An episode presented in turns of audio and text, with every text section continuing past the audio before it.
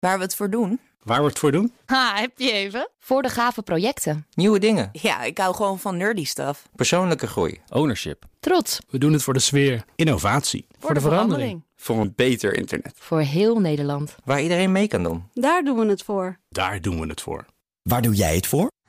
Kom werken voor KPN en groei op jouw manier. Check de actuele vacatures op het gebied van data, security, development en networking op jobs.kpn.com/tech. BNR Digitaal wordt mede mogelijk gemaakt door SecureLink. SecureLink. Safely enabling business. BNR Nieuwsradio. BNR Digitaal. Herbert Blankenstein. Podcasting is helemaal terug van weg geweest en daar is alweer een impuls dankzij Google. Google gaat podcasting integreren met de zoekmachine en met Android. Er is nu een podcast webapp op Android en podcasts zijn op je smartphone ook direct afspeelbaar vanuit de zoekresultaten van je browser. Huiskamervraag: hoeveel Engelse woorden zaten er in de afgelopen zin? Daar ga ik over praten in elk geval met Tim de Gier, een van de oprichters van uh, podcastnetwerk Dag en Nacht Media. Welkom. Dankjewel. Um, wat doen jullie voor podcasters eigenlijk? Nou, wij maken podcasts. We hebben ons als missie gesteld uh, om te zorgen dat er meer goede podcasts in Nederland komen. Mm -hmm. Goed plan. En hoe verdien je geld? Nou, in eerste instantie doen we dat om uh, door advertenties te verkopen in podcasts. Als we samenwerken. In de podcast? We, ja. ja. En als we samenwerken en hebben we groter bereik. En dan kan je meer. Uh, kan je, kan je, ben je interessanter voor adverteerders. Ja, maar moet je... ik dan denken dat je een naam noemt van een merk of een. Uh een blikje cola opentrekt? Of uh, hoe moet ik dat uh, voor me zien? Nou, meestal is het gewoon dat de podcast begint met de mededeling dat de podcast mede mogelijk wordt gemaakt door een commerciële partij. Een commercial tussendoor. Ja. Ja, ja. ja, ja, Hebben jullie ook dat, dat um, presentatoren hun eigen commercials uitspreken, zoals in Amerikaanse podcasts vaak gebeurt? Ja, soms wel. Maar dat doen we wel eigenlijk alleen maar als het echt een goede, als het echt goed bij elkaar past. Ja, precies. Dat is belangrijk. Oké. Okay. Gaan jullie het nou merken als Google podcast uh, toegankelijker gaat maken voor een groter publiek? Is er uh, veel publiek dat jullie nu niet bereiken, bijvoorbeeld? Ja, uh, Google is natuurlijk of Android is altijd een beetje achtergebleven bij, bij podcasts. Want het, is vooral, het speelt vooral af op iPhones. Maar het is echt fantastisch, want ik, ik, ik zag het niet aankomen. De mededeling kwam pas nadat de techniek was doorgevoerd. Want je kan nu dus gewoon op je Android-telefoon, als je gewoon zoekt op een podcast, dan verschijnen er gewoon allemaal play-knopjes. En hoef je alleen maar op play te klikken. Heb In je de geen... zoekresultaten staan die play-knopjes al. Ja, je hebt dus ja, geen app meer nodig om, uh, om een podcast af te spelen. Maar als je dan een abonnement wil nemen, hoe gaat het dan? Uh, ja, dat, dat faciliteren ze ook. Ik bedoel, dat, uh, dat, dan moet je wel weer naar een app toe om, uh, om, okay, dan om het abonnement af te sluiten. Maar ja, ja, heb je eigenlijk nog abonnementen nodig als je gewoon altijd het direct kan afspelen? Ja. Waarom was Android eigenlijk achtergebleven? Heb jij een idee hoe dat zo gekomen is? Ah, dat iTunes heeft, was dominant. Ja, dat heeft denk ik wel een beetje te maken met hoe het ooit begonnen is. Want het, is, het, het was ooit audiovloggen. Uh, en uh, dat was gewoon uh, hetzelfde manier zoals je vroeger, ja, in me, of nog steeds met blogs, het nieuwste berichtje bovenaan kwam. Dacht iemand, wat nou als het nieuwste audiofragmentje steeds bovenaan verschijnt, opnieuw verschijnt. Ja. En zo, zo, is, zo zijn podcasts ooit begonnen. Maar toen heeft iemand bedacht dat de handigste manier om daarnaar te luisteren was via je iPod. Dus toen werd het een techniek die vooral uh, voor de iPod bedoeld was. En daar, vandaar het woord podcast. Ja. En het heeft zich altijd afgespeeld in de infrastructuur van Natuurlijk. Apple eigenlijk. Heeft Apple het gepusht eigenlijk?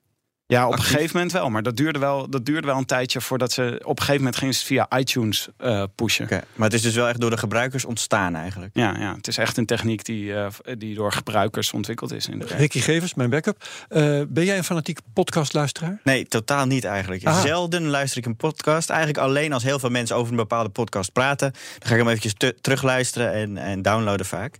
dus ik ben heel benieuwd. Maar ik merk wel echt in mijn omgeving vooral... dat je steeds meer mensen hebt die erover praten gewoon. Dus het, leeft, het idee leeft zeker wel. En ik kan ja. me ook heel goed voorstellen hoor, als je in de trein zit of in de auto, dat je even iets opzet waar je echt nog interesse in hebt, zodat je het even goed kan luisteren. Een beetje als een documentaire luisteren, maar dan onder het autorijden bijvoorbeeld. Ja, ja, ja zeker. Nou, Tim, je kunt nog een zieltje winnen straks uh, ja. aan, uh, uh, na de uitzending. Um, bij podcast was vaak een probleem statistieken krijgen over je eigen podcast. Hè? Hoeveel mensen hebben geluisterd, hoe lang, waar zijn ze afgehaakt en dat soort dingen. Ja. Uh, de middelen daarvoor beginnen nu te komen. Weet jij hoe dat zo ontstaan is, dat, uh, dat uh, die technieken nu pas eigenlijk ontwikkeld worden? Nou, er is niet echt een centrale plek waar mensen naar podcast luisteren. Dat is natuurlijk ook een beetje het probleem. Dat Je zei net uit, al, ja. ja. ja. voornamelijk eh, via Apple in iTunes. Maar er zijn ook andere plekken. Je kan ook in Spotify een podcast luisteren. Precies, ja. Dus omdat er geen centrale plek is, zijn ook die, uh, die data over, uh, over wie er precies luisteren, zijn heel erg versplinterd. hoe, maar, hoe doe ik dat eigenlijk? Waar zet ik mijn podcast neer? Stel dat ik er nu eentje gemaakt heb, hoe, hoe krijg ik dat aan de man? Nou, iTunes is wel echt de centrale bibliotheek hoor, van podcasts. Maar dan zit je weer aan Apple vast. Uh, ja. En ik moet het dus uploaden bij iTunes dan?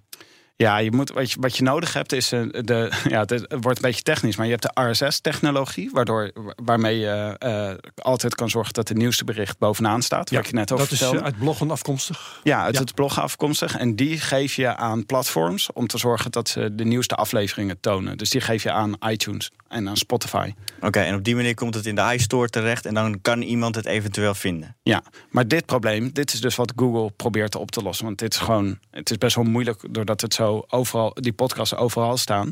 En Google zegt gewoon, ja, iedereen googelt op die podcast, gebruikt onze zoekmachine. En als je in één keer vanuit de zoekmachine kan afspelen, zonder dat je afhankelijk bent van al die platforms, dan los je wel een probleem op ja. voor luisteraars. Nou, ben jij ook een platform? Ga jij ook, en je zegt net goed dat Google dat gaat stimuleren, maar ga jij er ook last van krijgen? Als, uh, misschien neemt Google straks jouw rol wel over. Nee, maar Google is helemaal niet onze concurrent. Want Google is juist degene die podcast voor ons verspreidt. Wij maken de podcast. En hoe meer partijen okay. die podcast verspreiden, hoe beter het is voor ons.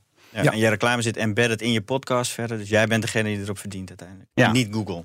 Nou, een van de problemen waar, je net, waar we net over hadden, die dataverzameling is een van de problemen. Wat wij gedaan hebben, wij werken met een Silicon Valley bedrijf samen, dat heet Art19. En die zorgt ervoor dat daar zetten onze podcast op. En die verspreidt naar al die verschillende netwerken. En daar komt Google zo meteen gewoon weer bij. Uh, okay, en dat, ja. daar zit Spotify bij, en er zit iTunes bij, en er zit Stitcher. En een, een heleboel mensen gebruiken Stitcher of Podcast Addict. zijn er een heleboel.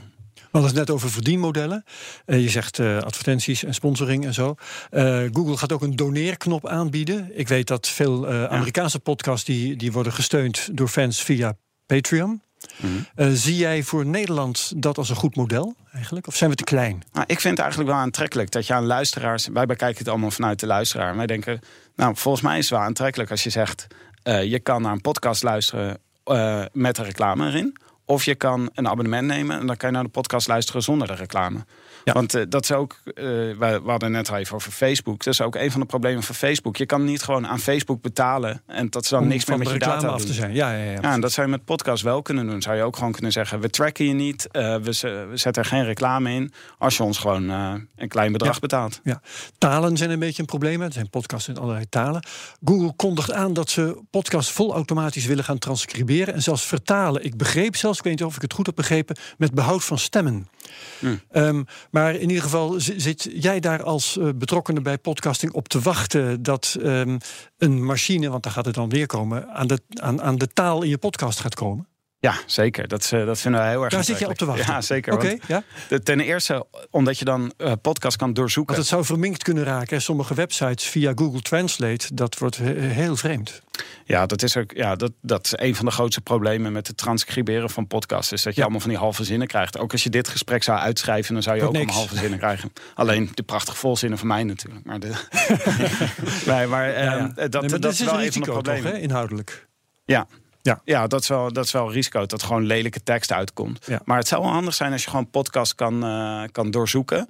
Uh, en het zou handig zijn, wat wij heel graag willen, is ook af en toe een filmpje maken van podcast. Zodat je die makkelijk op uh, Facebook en YouTube kan zetten. Ja. Waarin je dan gewoon de tekst als ondertiteling ziet. Want er zijn natuurlijk heel veel mensen die op hun telefoon zitten en geen geluid hebben. En dan toch willen kijken wat voor podcast dat is. Oké, okay, per saldo, jij dus blij met uh, Google in podcasting? Oh ja, ontzettend blij. Oké, okay, dankjewel. Tim de Gier van Dag en Nacht Media.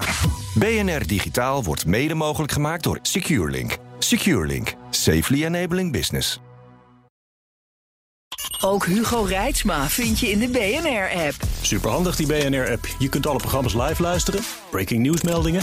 Je blijft op de hoogte van het laatste zakelijke nieuws. En je vindt er alle BNR-podcasts, waaronder natuurlijk de belangrijkste, Boeken zijn in de wijk. Download nu de gratis BNR-app en blijf scherp.